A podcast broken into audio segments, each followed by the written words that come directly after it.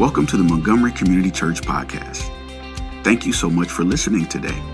We hope this message encourages you and inspires you to grow deeper in your faith. If you'd like to learn more about MCC, you can visit our website at mcc.church.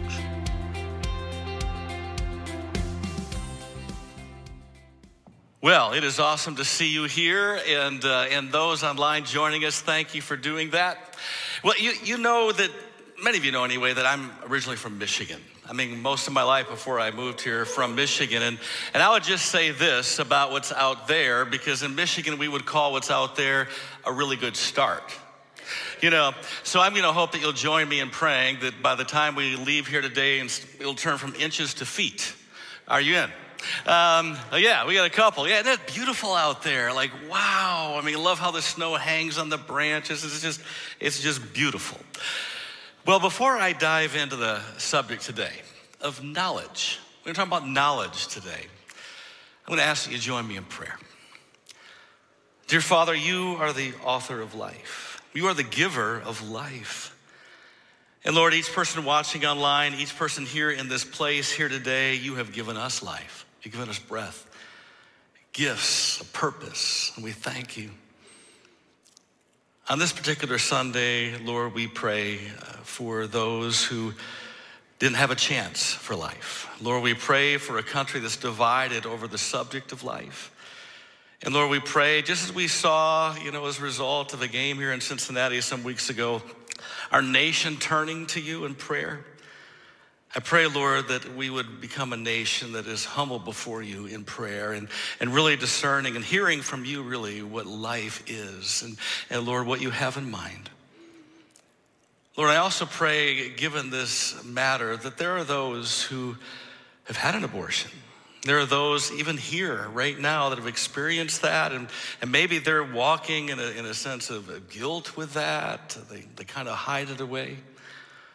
Lord, you are the great giver of grace. You are the, our forgiver. And Lord, I pray, Lord, that even right now, they would experience your grace, your peace, your forgiveness for them as they seek it from you, Lord, we pray.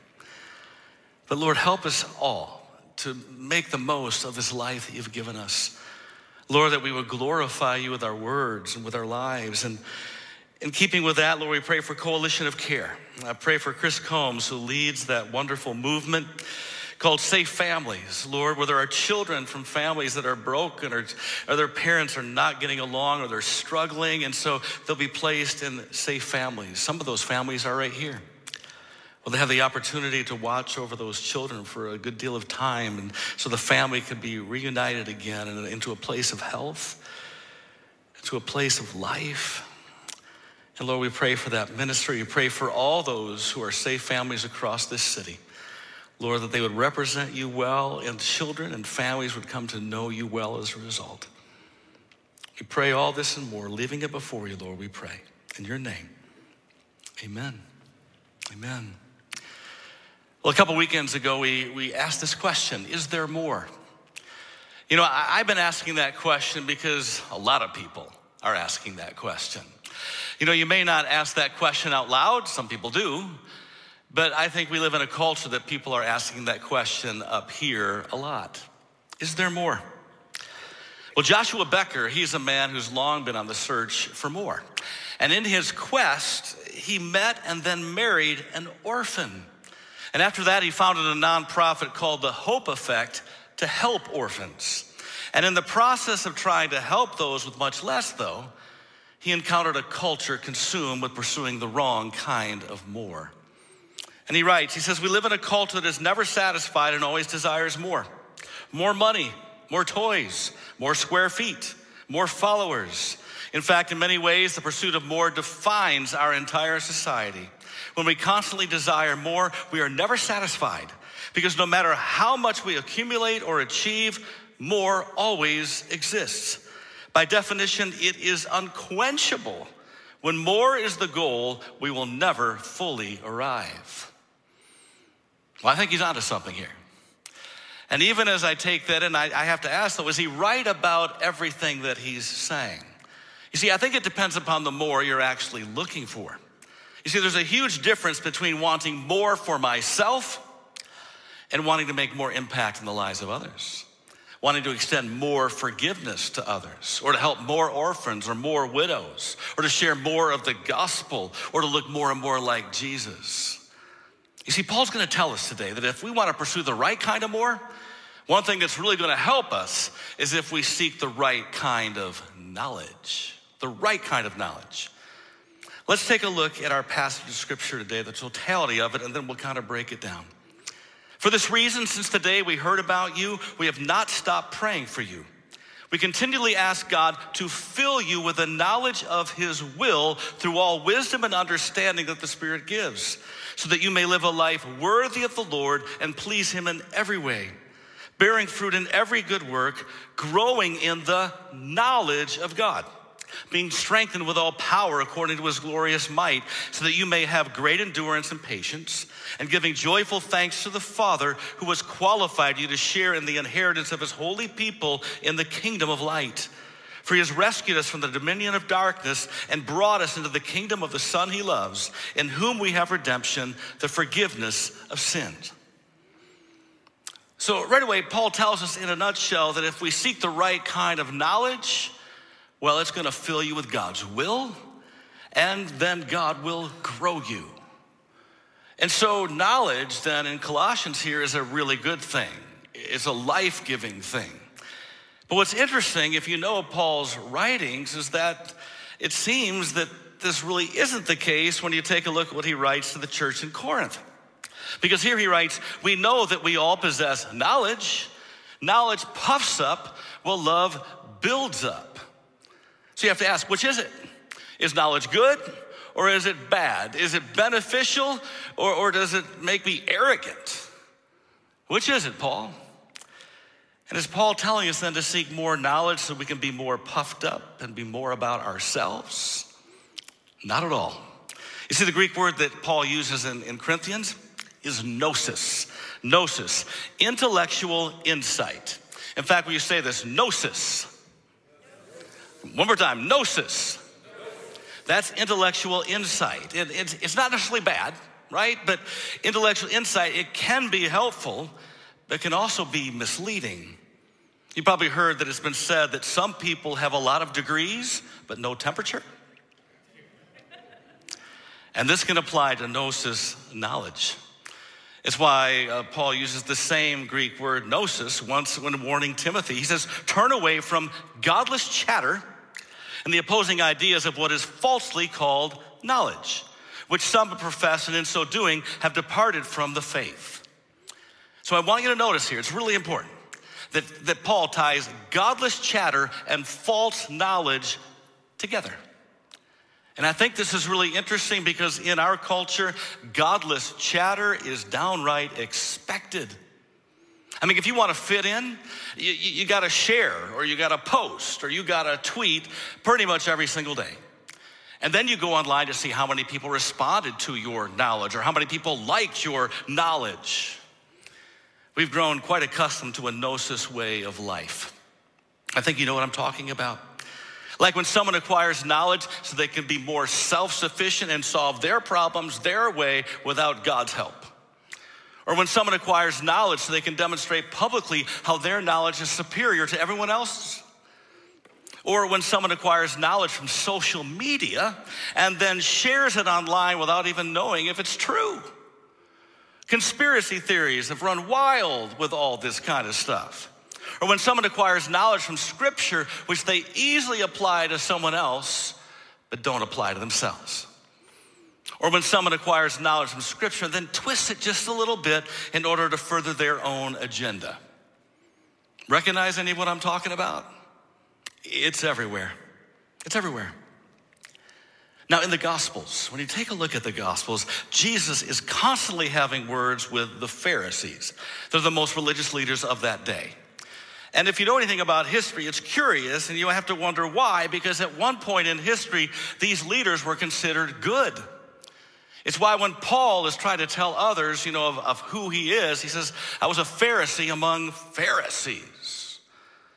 So they were good at what point? So, so what happened? Gnosis. That's what happened. See, while they acquired all kinds of gnosis knowledge, more knowledge than anyone else, they accidentally slipped into a new way of life, a destructive way of life, a Pharisaical way of life. So once, while their knowledge actually helped others, now their knowledge caused them to look down on others, bring more attention to themselves, and place burdens on the backs of others that did not belong there. You see, a gnosis kind of knowledge, which is void of humility, always puffs up oneself while deflating the value of everyone else around you. And while love is certainly present, it is always self directed. Bottom line, a gnosis kind of knowledge is dangerous. Because if it's not properly submitted to the Lord, it will cause someone who was once fervent for the Lord to become a poor reflection for the Lord. That means, friends, if we're not careful, just like those religious leaders of old, we can become accidental Pharisees as well. And in the process, we will not even notice our own progressive decline. And on our journey, we can become much like dinner at Denny's. No one plans to go there, you just end up there, right? We can accidentally kind of get there. And while accidental Pharisees think they're displaying Jesus, in reality, they're displaying a more prideful version of themselves. And the world has grown really tired of this. Really tired of this. In fact, to be honest, some accidental Pharisees of yesteryear have helped pave the way for how everyday Christians are sometimes treated now. Because of the pride of some Christians, the arrogance really of some Christians, the lack of grace of some Christians, there are those who go, you know what? I, I just don't want to hear this. I don't want to hear this. Here's an example. And I think what happens when gnosis has run wild in the life of Christians and the world doesn't want to hear. Here is one man who's shopping at the Mall of America. And all he's doing is wearing a Jesus Saves t shirt. Take a look at how he's treated. I understand that, right. but Jesus is associated with religion and offending people. No, it's not. Actually, it's not the religion. It's about, it's about eternal life. Okay, but it's the same thing. Okay, people have been offended, and like I said, all we were asking you is to take your shirt off. You can go to Macy's or we can leave. I didn't say anything. Though. Again, I'm giving you. You can give yourself options. Why are you making sure we got the shirt? You can go to Macy's and you can do your shopping, or you can leave the mall. Okay, those are your only options right now. Okay. Unless you, unless you want to be, unless you, if you want to shop here, you need to take that shirt off. What is wrong? What is wrong? And yes, come up and say you can offend it. So, like this gentleman just said too, take the shirt off and you can go shopping. If you listen carefully, he's saying, I wasn't even saying anything. I'm just wearing a shirt. But the world's growing tired, and so they're pushing, they're pushing back. And I think this is one reason why Paul implores us to seek a different kind of knowledge, a helpful kind of knowledge, a transformational kind of knowledge, a knowledge he calls epignosis. Epignosis, full or complete knowledge. Say this after me epignosis. Let's try that again. Epignosis, a full or complete knowledge. You see, Paul is drawing a distinction between two Greek words and basically two types of knowledge. He's doing that because the Colossians have been exposed to all kinds of gnosis, but epignosis wasn't pursued all that often. And in its absence, a movement called Gnosticism began to rise up in Paul's day. And I want you to notice the similarity between these two words gnosis, Gnostic. Gnosis, Gnostic. These were similar to one another because in Paul's day they were synonymous with one another. And here's some things that Gnostics believed. First, Jesus was only one of many spiritual beings who came from an unknown God. In our culture, we say Jesus is just one of many paths that lead to God. That's what the world says out there. It's called Gnosticism. It's still alive and well, unfortunately. Gnostics believed back then that there was a divine spark within each person that merely needed to be awakened. And what does the quote unquote New Age movement tell us here in America? There is a divine spark within you. You just need to tap into it and you become a better version of you. Gnosticism, unfortunately, is still alive and well in our culture. Third, they believed back then the world was created by an inferior God, not the one true God. And in our culture, what do we hear today? Well, God didn't create the universe. How could He? God is the universe, minimizing God. Gnosticism, still alive and well, unfortunately, here in America. Fourth, they believed back then salvation was possible through acquiring and basically disseminating more knowledge, more gnosis. And what did I talk about earlier? What do we live in? What's the culture we live in? Disseminating all of our knowledge in every conceivable way, every single day. And then wondering, did people like me? Am I more esteemed? Do I have more followers about my knowledge?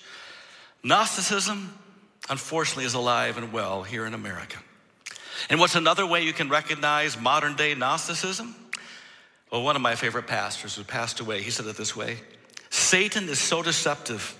He likes to borrow Christian vocabulary, but he does not use the Christian dictionary. Take that in. Modern day Gnostics then twist Scripture, the meaning of Scripture, to make it say what it never has meant. And by doing so, they can get people to pursue the kind of more that will only bring them less. And by the time they realize it, though, their journey home is elusive at best. Friends, the wrong kind of knowledge comes by way of gnosis. The right kind of knowledge comes by way of epignosis. It's why Paul continues, for this reason, since the day we heard about you, we have not stopped praying for you. We continually ask God to fill you with the knowledge, the epignosis of His will, through all the wisdom and understanding that the Spirit gives, so that you may live a life worthy of the Lord and please Him in every way. Two key words all and every way, every. And here's the thing these words indicate a complete experience, not a partial experience. These words indicate an ongoing reality, not just a short term high. And that's why Paul implores us to seek more of the right kind of knowledge. Why? An epignosis kind of knowledge doesn't sit and stagnate. An epignosis kind of knowledge doesn't exalt oneself. An epignosis kind of knowledge doesn't lord it over others in order to hurt others. An epignosis kind of knowledge doesn't twist scripture. An epignosis kind of knowledge doesn't keep truth to itself, but applies it and then shares it. Right? In light of that, have you been pursuing knowing Scripture and applying Scripture to your own life? Are you pursuing an epignosis kind of knowledge? I think it's a question we all have to answer for ourselves because I, you know, study after study shows that many Christians can't even quote a couple scriptures, yet alone tell you where those scriptures came from. Are you pursuing an epignosis kind of knowledge? God's word, to know it and know it well, to know it deeply. And if you're wondering about that, I just want to encourage you to join a group because that helps us to hold one another accountable. And if you're not in one, you can show up here on Wednesday nights at 6:30 and in the chapel. Marcy and myself, we've been leading that. She leads our groups here. She's amazing. And I encourage you just to join us on Wednesday night. If you're not already in a group, just come. There are many who are. And, and join the group that's there so we can learn more from God together. You see, it's so important we seek an epignosis kind of knowledge because such knowledge is always, Paul says, in the process of doing some things. It's bearing fruit in every good work growing in the knowledge of God, being strengthened with all power according to his glorious might, so that you may have great endurance and patience, and as a result, giving joyful thanks to the Father who has qualified you to share in the inheritance of his holy people in the kingdom of light. Some more knowledge, more epignosis bears fruit. It bears fruit, good fruit. And fruit represents outward actions which result from a transformed heart. Outward actions which result from a transformed heart. Or you can put in there, if you're writing notes, a healthy heart. Because healthy things grow. Healthy things always grow. It grows such outward actions as service, forgiveness, compassion, basically fruit. It's why to the Ephesians, Paul writes, the fruit of the Spirit is love, joy, peace, forbearance, kindness, goodness, faithfulness, gentleness, and self control. So, scripture is telling us that the more we allow God's Spirit to reign in us, the more fruit will be produced in and through us. Are you bearing fruit? Are you bearing fruit? Because the kind of fruit Paul talks about is not temporary, like the fruit you buy at Kroger or Walmart. Rather, Paul is talking here about a life altering, ever growing, ever glorifying kind of fruit. In fact, this is the kind of fruit we were designed by God to bear. It's why Jesus said, I chose you and appointed you so that you might go and bear fruit. And then he defines the fruit a fruit that will last, will go on and on and on. You say, Well, I, I like that, Phil, but you know what? That's a lot. I'm not sure I, I can do that by myself. Well, you'd be right. I can't, you can't. It's why Jesus said, Remain in me. Remain in me, as I also remain in you. No branch can bear fruit by itself, it must remain in the vine. Neither can you bear fruit unless you remain in me. I am the vine, you are the branches. If you remain in me and I in you, you will bear much fruit, because apart from me, you can do nothing. Nothing of everlasting worth. That's what Jesus is saying here. So we can only bear more fruit if we seek more of Jesus, more of his spirit, and more epignosis kind of knowledge in our lives. So let me ask you this How could you take what you already know about Scripture and make it a verb in someone else's life? How can you take what you already know about Scripture and make it a verb in someone else's life? How can you apply it by serving another? How could you apply it by sharing the gospel with someone? We're called to bear fruit. And as we do, we're going to experience something else. More knowledge, more epignosis grows us in the Lord, grows us. Paul tells us that the more of this knowledge will not just grow our brain or even our understanding of who God is, it's going to do more. This kind of knowledge is going to help us to love Him. Christ said, Whoever has my commands and keep the, keeps them is the one who loves me. The one who loves me will be loved by my Father, and I too will love them and show myself to them.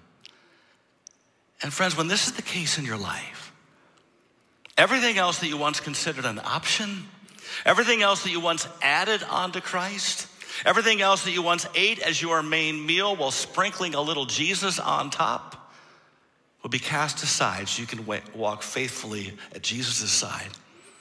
You see, when you embrace more epignosis, you become more and more like the Apostle Paul, who wrote, What is more? What is more? I consider everything a loss because of the surpassing worth of knowing Christ Jesus my Lord, for whose sake I have lost all things. I consider them garbage that I may gain Christ. So Paul is saying, knowledge in and of itself, that is not our goal. Jesus is. Jesus is. And when Jesus is our goal, we will grow more and more as we display more and more of what Jesus has already given to us His grace. His grace. So rather than be carried away by a knowledge that puffs us up, we will, as Peter writes, grow in the grace and knowledge of our Lord and Savior Jesus Christ. And what's interesting about that verse, he says, grow in the grace and the gnosis the lower form of knowledge. He's not saying it's bad, what he's saying is gnosis, even everyday knowledge without grace, is hurtful. We need grace with us wherever we go. A transformational knowledge is always accompanied by his or her friend called grace. So, do others know that grace is a good friend of yours? Do they? Because if not, let me ask what areas of your life would it benefit others? For you to ask for more of God's grace in your life. Maybe it's for someone who's different than you. Maybe for someone who's a lot like you. Maybe it's for someone who's really hurt you. You see, in epignosis knowledge, it bears fruit. It grows in the Lord, and then it strengthens for endurance. And friends, this can be a hard lesson for us. Because Paul basically tells us that, you know, this kind of knowledge, I mean, it comes by, you know, pursuing more of Jesus and, and growing in God's word. But he also lets us know that many times this kind of knowledge that strengthens us for endurance comes by way of trials and tribulations. And we don't often like that. Paul wrote to the Romans, he says, Therefore, since we have been justified through faith, we have peace with God through our Lord Jesus Christ through whom we have gained access by faith into this grace in which we now stand. And we boast in the hope of the glory of God. Not only so, but we also glory in our sufferings because we know that suffering produces perseverance, perseverance, character, and character, hope. So, Paul tells us then that every disciple of Jesus who seeks more of Jesus and pursues more knowledge of Jesus will have the strength needed to finish the course with Jesus. Yes, friends, an epignosis kind of knowledge truly will strengthen us for endurance. And once we embrace it, we'll declare it. We will declare it. We'll join with one pastor and missionary who said it this way I'm a part of the fellowship of the unashamed. I have Holy Spirit power. The die has been cast. I have stepped over the line. The decision has been made. I am a disciple of His. I won't look back, let up, slow down, or back away. My past is redeemed. My present makes sense. My future is secure. I'm finished and done with low living, sight walking, small planning, smooth knees, colorless dreams, tamed visions, cheap giving, and dwarf goals.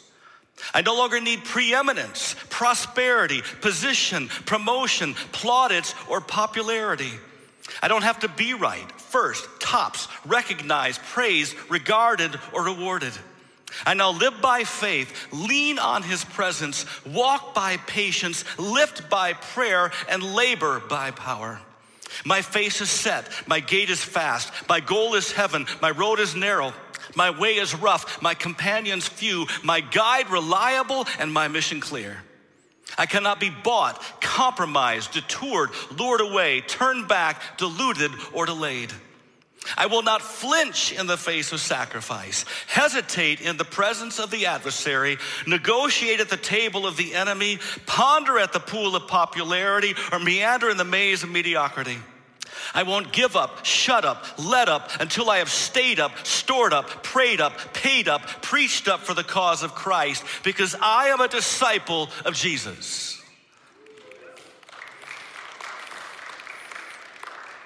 What would it look like for you to embrace that statement as your own? Knowing God's word, an epignosis kind of knowledge will strengthen you for endurance. And the truth is, Paul writes, when you take a look at his writings, it strengthens us for endurance. The word us is huge. You see, Jesus saves us into community. Here in America, we get it messed up. We think that we're alone. It's just Jesus and me. No, we're not to operate like independent Christians. He saves us into community and we persevere, you know, in our faith with others. One thing I do is, you know, people send me different things, you know, and so I, I try to catch up uh, books and podcasts and all kinds of things. And so I was listening to a podcast while I was working out in the basement. I've got a rowing machine, I've got my bicycle on a trainer, I've got an elliptical. And so I'm on my elliptical listening to this podcast of this interview with Bono, the lead singer of the band U2. This just came out a couple weeks ago. And here's what he said beautifully and powerfully. Deep down, there is an anchor. I'm fixed to a rock, and that rock is Jesus. The storms are mighty and the waters sometimes troubled, but I'm not drowning. I will make it to shore. I have confidence that I will get there, that my community will get me there, my wife will get me there, we will get each other there. Together, we're going to persevere because we make each other stronger. So I can't stress you strongly enough that if you want to bear fruit, you want to grow in the Lord, you want to have strength for endurance, you need Jesus at the center of your life and a community of fellow believers all around you. We are strengthened in community. That applies to me too. What you may not know, because I never really talked about it, is that, you know what, two weeks before I preach a sermon like the one I'm giving right now, I send it to my community, a sermon community. It's a community of people who go here, men and women, ranging in age from like mid 20s to mid 70s. There's a couple retired pastors in the mix there as well. And I send the sermon off, and then on Monday morning before I preach the sermon, I will spend like three hours taking in all of their feedback. I didn't get this, Phil. I think you should add this. I think you should build more into this. Here's another verse to add. And I'll tell you what, I learn from them. My knowledge in the Lord increases from them, which only benefits you. It's called living in community. If you're new here today, I encourage you, if you're just checking us out, I met some people even in the first service that are new. Today, from 12:15 to 1:15 in room 30, we have lunch there for you. We have Explore MCC. You can learn more about the faith, more about our church here. You can find out more at the welcome desk after the service is over. Jesus saves us in the community. You see, an epignosis kind of knowledge, it bears fruit, it grows us in the Lord, it provides strength for endurance, and as a result of this epignosis knowledge, we give thanks. We give thanks. And while a thankful heart is always a good heart, it's always a good thing, Paul actually encourages us to, to have a thankfulness that is more strategically focused. He says it should be focused by the wisdom of knowing who has qualified you to share in the inheritance of his holy people in the kingdom of light. For he has rescued us from the dominion of darkness and brought us into the kingdom of the Son he loves, in whom we have redemption, the forgiveness of sins. So if you listen real carefully here, Paul is saying that we don't exhibit thankfulness as bystanders. You know, it's not like we're watching a movie screen displaying all kinds of different ways for which we should be thankful. Paul is saying, You are in the movie right now. You're in the movie, you're living it right now. You see, Paul doesn't say that one day in the future you're going to find yourself in the kingdom of God.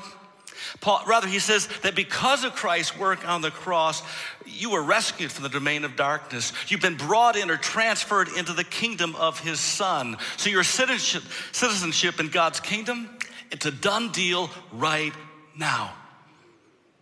So give thanks. Give thanks. You're no longer in darkness and you are no longer alone. You are no longer in sin. You are redeemed. You have been changed. You are part of a worldwide family that not only knows about God's mercy, you have received God's mercy. So give thanks. Let me ask you, how could you till the soil of your heart so you can live a thankful life? But first, pray and ask God to grow your level of thankfulness. Lord, help me not to take things for granted. Help me to see what you've done and give thanks for what you've done. Grow a thankful heart in me, Lord. And then practically give him thanks every day. Give him thanks for what he's already done in your life. Don't be a forgetful Christian. Give thanks for what he's doing right now, even if you don't understand what he's doing right now. And give thanks for what he is about to do. Give thanks for the goodness of God.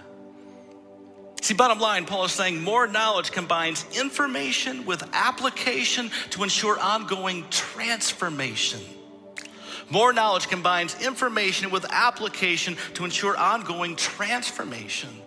A transformation that first takes root within ourselves. And then we grow, we bear fruit, and it bears fruit throughout this whole world.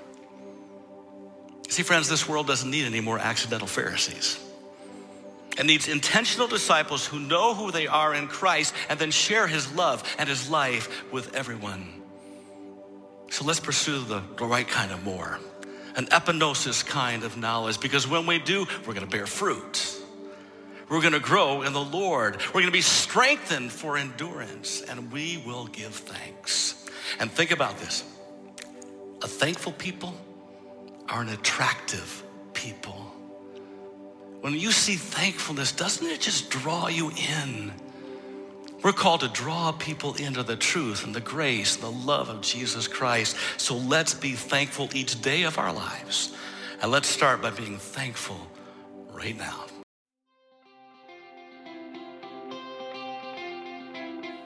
Thanks for listening. You can stay connected throughout the week by following Montgomery Community Church on Facebook and Instagram. For more information about MCC, visit our website at mcc.church.